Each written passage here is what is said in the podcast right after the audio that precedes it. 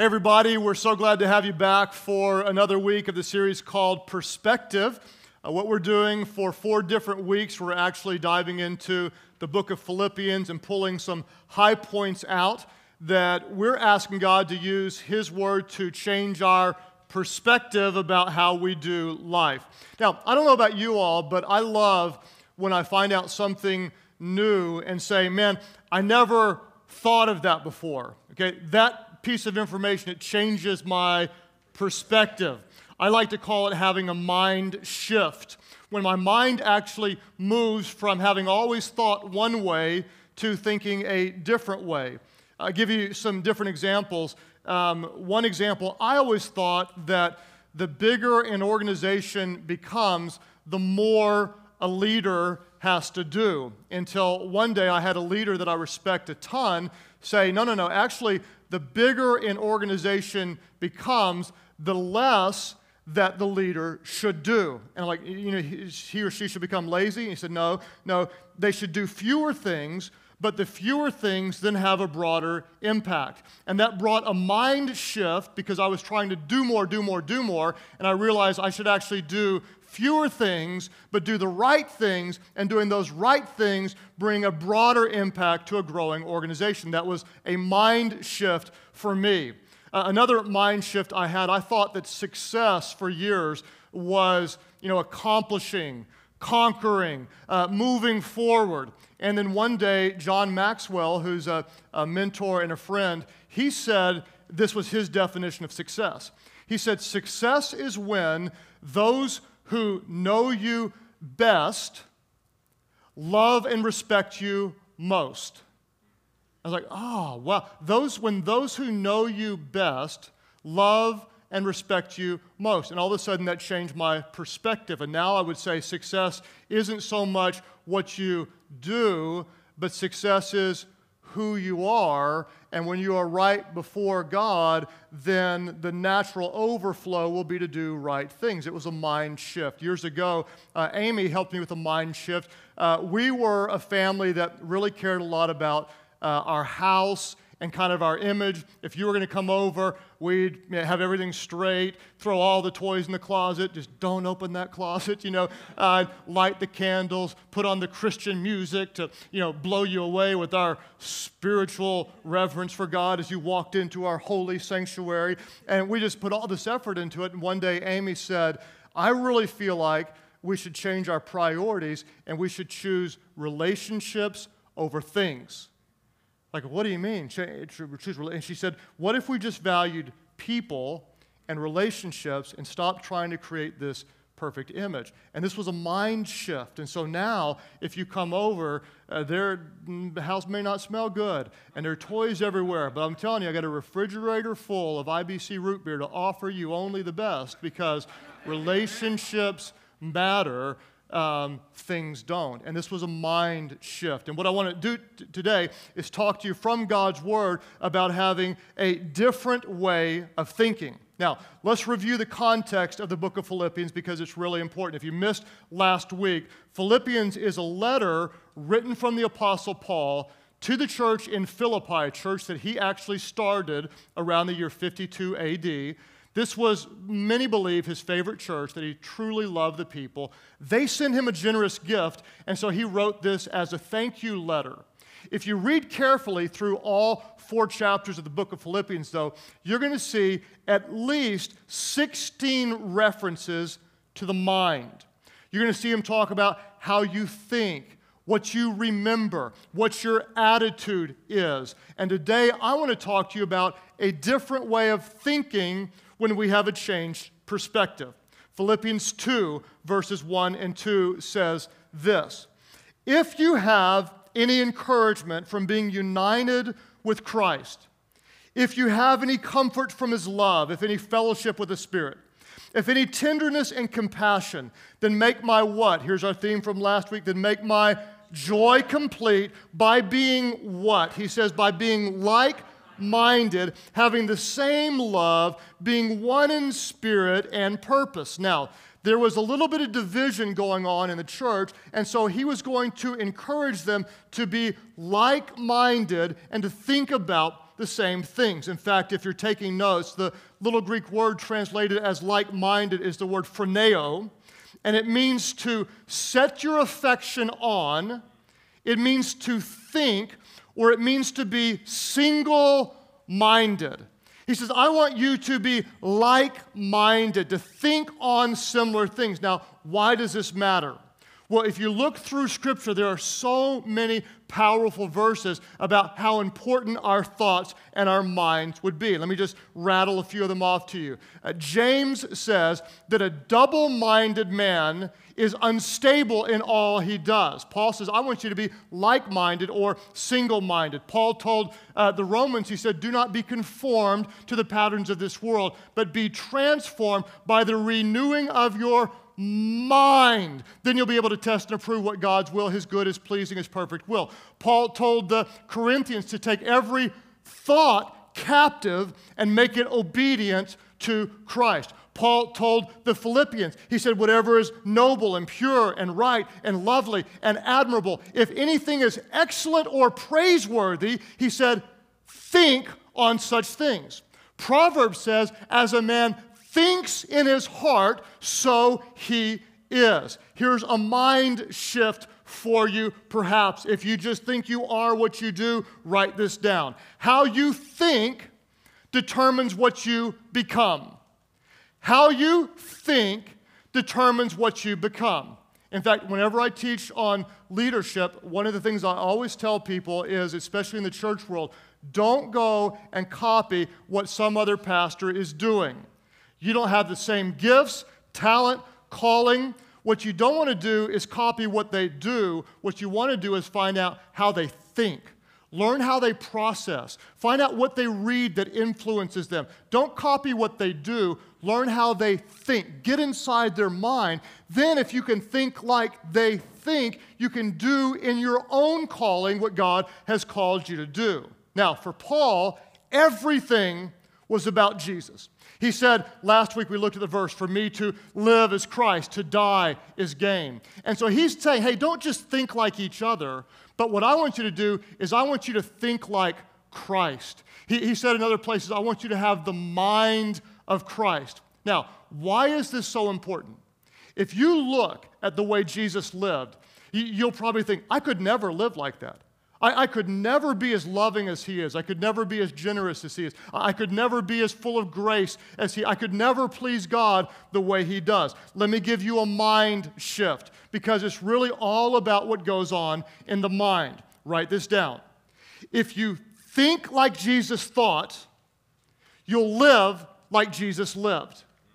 If you think like he thought, empowered by the Spirit of God, you can actually live like he lived. Now, how did Jesus think?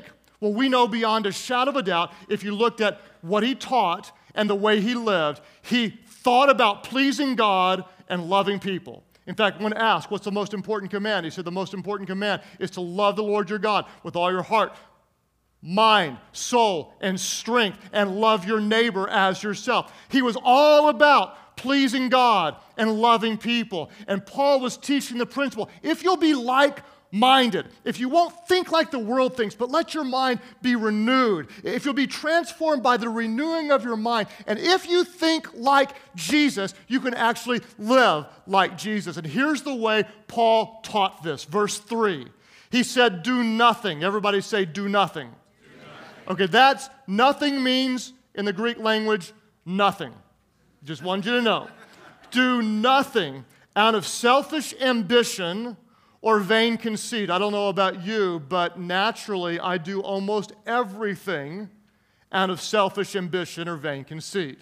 And Paul said, No, I want you to think like this do nothing, not a thing out of selfishness. But in what? He said, But in humility, consider others better than yourselves. Now, the Greek word translated as humility is printed in your notes and under no means should you attempt to pronounce this word without adult supervision and in the safety of your home. Okay, this word, it means modesty, it means humility of mind, it means lowliness of mind. Do nothing out of selfish ambition or vain conceit, but in humility of mind. In other words, I choose in my mind to position myself lower than others to please God and to love other people. Verse 4, he says, Each of you should look not only to your own interests, but also to the interests of others. Then he says, You're what? All of our churches, he says, Your Okay, come on, everybody, all of our churches, let's say it. Your attitude should be the same as that of Christ Jesus. Your attitude, your attitude, your attitude. Everybody say attitude. attitude. Now say it with some attitude. attitude. Okay, what is attitude? Attitude is a little thing that makes a big difference, massive difference. It's a little thing that can change the trajectory of your life. It's a little thing that makes a big difference, okay? Now, there's a lot of good things about a positive attitude. In fact, you may not have been the brightest crayon in the box. You know what I'm saying? You might have graduated in the lower half of your class. And so you can say, I'm not very smart, I'm stupid, I, I, graduated in the lower half of my class. Or you can have a positive attitude and you can say, you know what, I graduated in the half that made the top half possible. Okay? That's a different attitude. It's, Sorry about that. I'm just trying to give you a little ammunition, okay? It's like the kid who uh, stood in his backyard and he had a, a baseball bat and a ball, and he said, I am the greatest hitter who's ever lived. And he threw the ball up and he swung as hard as he could and he missed. And he's like, ha ha ha. And he picked the ball up again. I am the greatest hitter who's ever lived. He threw the ball up, he swung, he missed again. He said, Oh, I don't care. He said, I am the greatest batter of all time. He threw the ball up, he swung and he missed again. He's like, Whoa! I'm also the greatest pitcher who ever lived because I just struck out the greatest batter of all time. I mean, we're talking about attitude is a little thing that makes a big difference. Now, what is your attitude? What is your attitude? Very simply, I would say your attitude is your mental habits. It's what it is. It's your habits of thought. It's the way you've trained your brain to think. And what do we know about habits? We know that they are acquired. You can create habits. You can create good habits, you can create poor habits. You can create good habits of thought, you can create bad habits of thought. An action repeated becomes a habit formed. The way we think, we're patterned, do not be conformed to the patterns of this world, but be transformed by the renewing of your mind. Now, what Paul did not say is just have a positive attitude which is really important. We should have a positive attitude. But what he said is you should have a Christ like attitude. Your attitude should be like that of Christ Jesus. Verse 5, look at it again. That's exactly what he said. Your attitude should be the same as that of Christ Jesus. And what does his attitude lead him to do? Verse 6 Who, Christ be, Jesus, being in the very nature God, did not consider equality with God something to be grasped, but he made himself what? He made himself nothing, taking the very nature of a servant, being made in human likeness. Now, let me give you a mind shift because so often in this world we think it's all about us. I've got to throw myself out there. I've got to be great. I've got to promote myself. It's all about my Facebook, it's all about my Twitter followers. Hey, I've got to be a self promoter. Here's a mind shift in the kingdom of God. Write this down. Pleasing God isn't about self promotion, but self abandonment. Mind shift. Pleasing God is not about self promotion, but self abandonment. Let's break it down. Jesus did not consider equality with God something to be grasped. That word in the Greek that's translated grasped, it literally means to rob, to plunder, or to rape.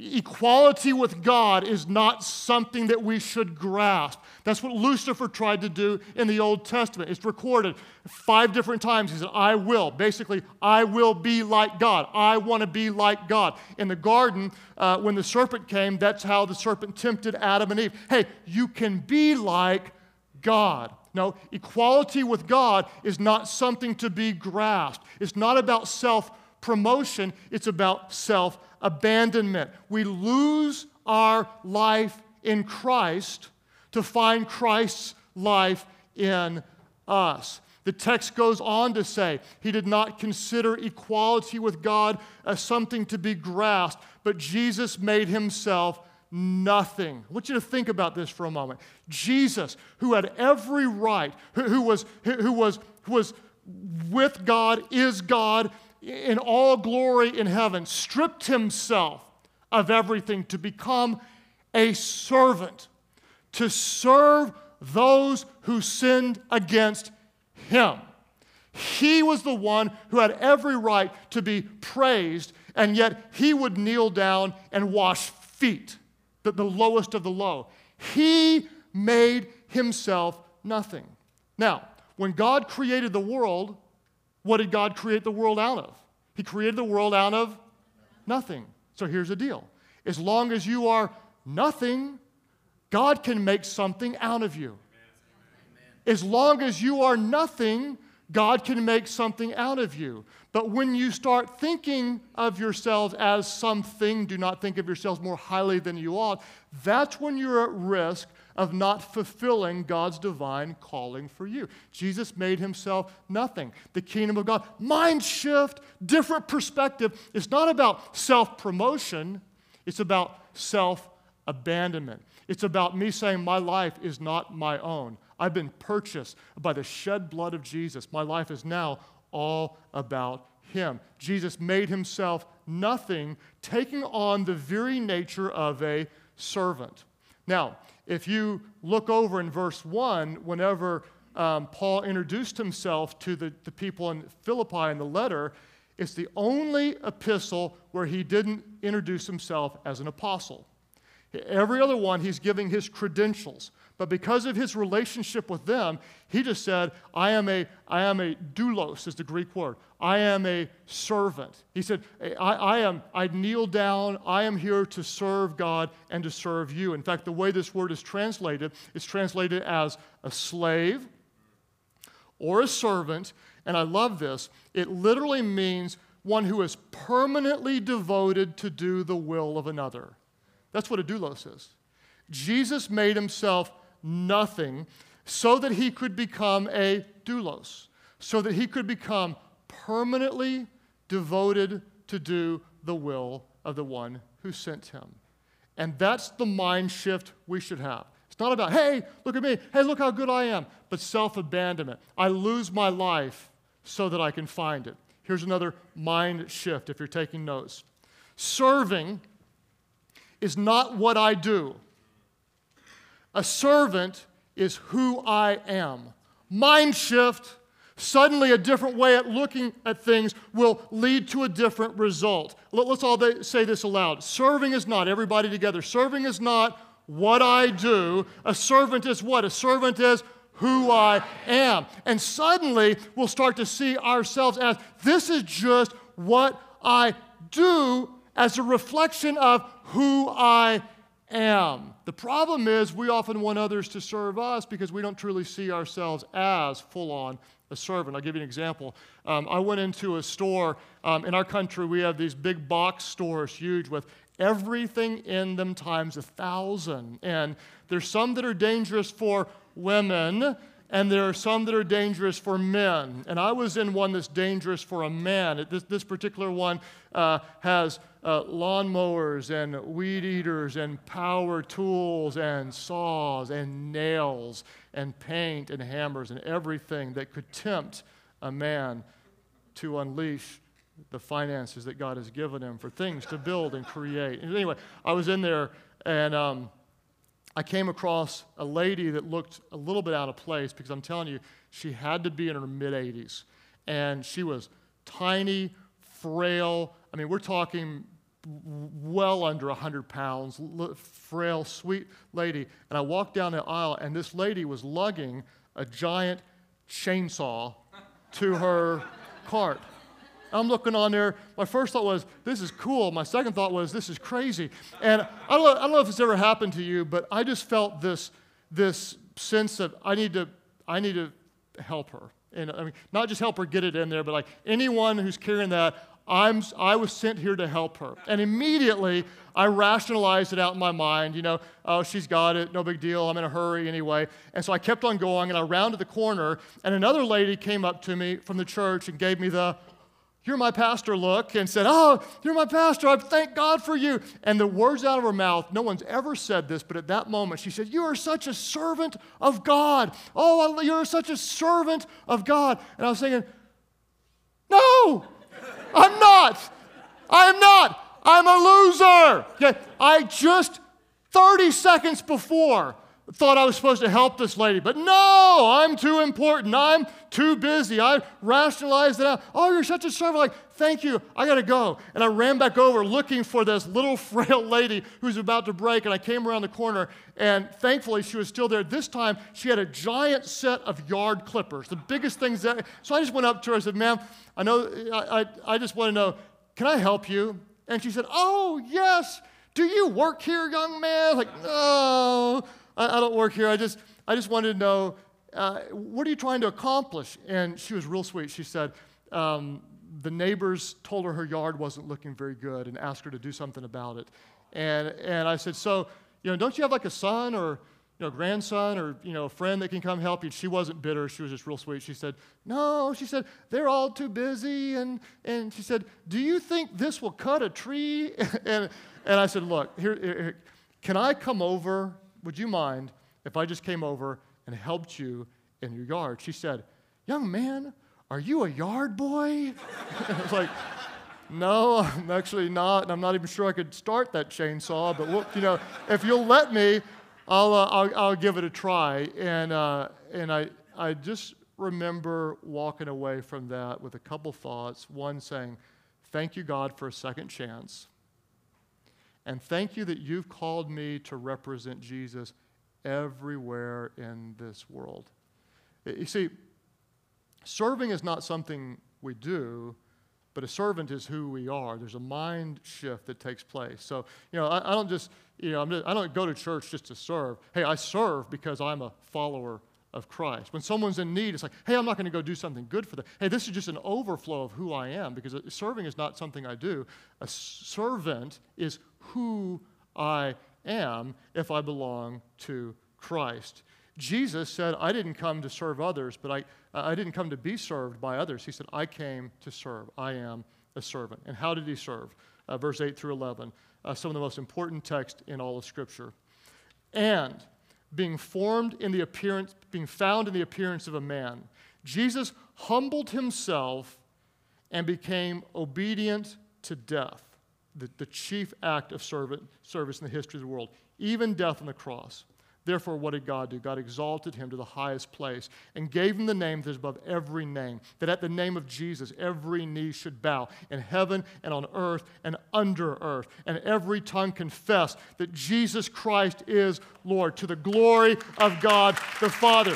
That is what Jesus did. He didn't consider equality with God something to be grasped, but he made himself nothing, taking on the very nature of a doulos, one who is totally devoted to do the will of another. Now, I want you to think about this. I'm going to read you some uh, well quote some well-known verses from the book of Philippians, and I want you to ask yourself: How could Paul, who was chained 24 hours a day to a Roman soldier, as he was awaiting the trial that would determine the fate of his life, knowing full well that they could say, Guilty, your life is over, it's time for you to be executed. How could Paul say something as insanely beautiful as, To live is Christ, to die is gain?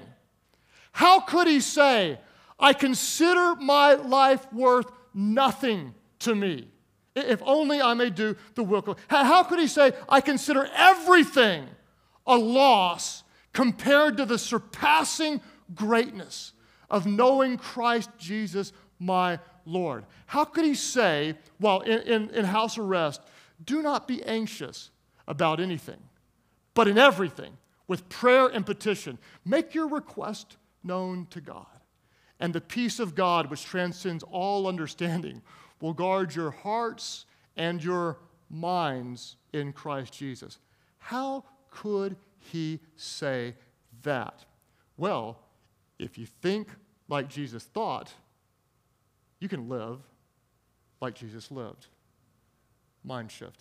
It's not about me, it's, it's all about him. Serving's not what I do, a servant is who I am. Pleasing God isn't about self promotion, but self abandonment. Final mind shift if you're taking notes. There are all these reasons that Paul could be miserable, and there's all these reasons why we could be miserable as well. I don't have this, and this isn't fair, and I wish this were different, and why didn't God answer this? And I just, I, you know, I deserve more than this, and on and on and on. How could I be happy in a world this bad? How could I be joyful when life isn't the way I want it? Final mind shift. My joy is not based on what happens to me, but what God is doing in me and through me. Mind shift.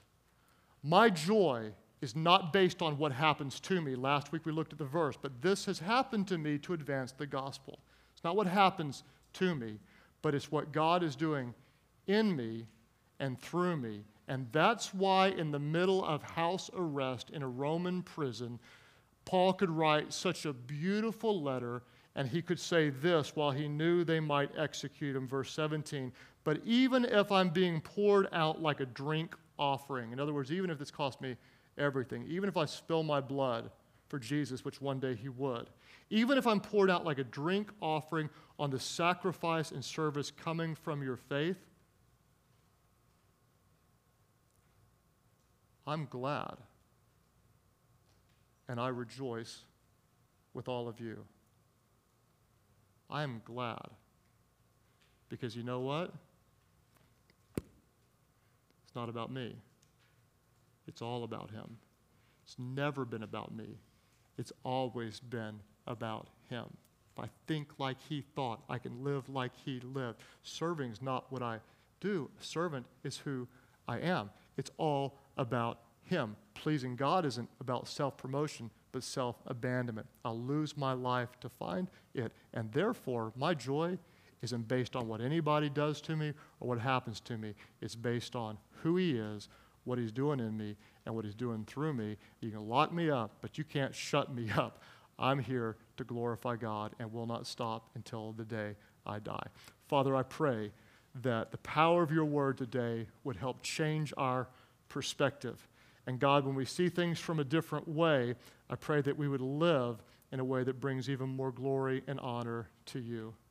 All of our churches, as you're um, praying and reflecting right now, I know a lot of you um, would be facing some, some obstacles, some, hurticle, some hurdles, some challenges, um, some things that you don't necessarily understand. And it's really easy to get focused on our own self centered uh, viewpoint maybe you're going to recognize I really want God to give me a different perspective. I want to see things the way He sees it. I want to think like He thinks. I don't want to be so wrapped up in my perspective that I miss the bigger picture. God, give me some mind shifts. Help me to see things from your viewpoint. God, help me to have your perspective. Help me to think like Jesus thought so I can live like Jesus lived all of our different churches, you find yourself, your attitude's not always right, your mindset's not always right, but you really want to have an attitude like Jesus. You want to think like Jesus thought. I'm telling you, it's a big prayer, uh, and the outcome will be bigger than you could ever imagine. All of our churches, you say, Yeah, I really do. I, want, I, want, I, I really want to think like he thought. Would you lift up your hands right now? And, and God, I, I thank you for all those who are hungry to, um, to have the mind of Christ. God, I pray that you would give us the ability to take every thought captive, anything that is not from you or consistent with your truth, that we would recognize it and, and grab that thought and make it captive and make it obedient to Jesus Christ.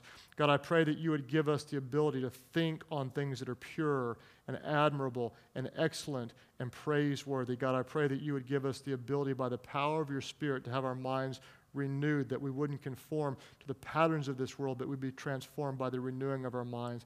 God, I pray that you would plant these truths deep within our hearts, God, that, that, that we don't just serve, but we are servants of the Lord Jesus Christ. That it's not about self promotion, God, but it's about self abandonment, God. That our joy is not based on what happens to us, but it's based on you, on your presence, on what you're doing in us and through us. And guys, I pray that as we learn by the power of your Spirit and the truth of your word to think like Jesus thought, God, that you would help us to live like Jesus lived, all for your glory and for your name's sake.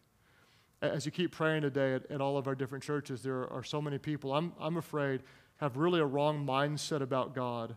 Uh, when I talk to people all the time, there's this sense, you know, oh, God's out to get me. God's mad at me. God doesn't love me. Or some people, it's kind of the opposite like, hey, God doesn't care what I do. God's cool. No big deal. Let me, let me give you a mind shift that may be different from what you, you, have been taught. Uh, the reality is that God does love you, and God also cares very much about how you live. And the truth is that all of us are sinners, every single one of us. A lot of people say, hey, I'm a good person, I'm a good person. Actually, no, we're not. Look at a toddler. You don't have to, have to teach a toddler to be selfish. By nature, we are selfish. We are sinners. And our sin separates us from God. So logic says, well, we got to try to be good. We got to try to work hard. Here's a mind shift. The mind shift is you can't be good enough for God. Your sin has already separated you from Him. Here's another mind shift Jesus did for you something that you couldn't do for yourself. He was the perfect sacrifice who shed his blood on a cross for the forgiveness of our sins. Here's a mind shift. You can't be good enough, but it's only by the grace of God that you're saved. And there are those of you that are here because it's time to call on Him. Mind shift. You'll never be good enough on your own. You call on Him today, and He'll forgive every sin you've ever committed. He'll fill you with His Spirit. Uh, you'll be able to communicate with God. Uh, Christianity for you won't be a religion, mind shift. It's going to be a relationship with God through Jesus, and that's why you're here. All of our churches, those of you who say, I need it, I need His forgiveness, I need His presence, I need His grace. I've sinned, and I, I need His love and forgiveness in my life. Today, I don't want it to ever be just about me again. I want to lay down my life, and I want my life to be all about Him. I want to lose my life in Him so I can find His life in me. Today, I give my life to Him. That's your prayer at all of our churches. Would you lift your hands high right now and just say, Yes?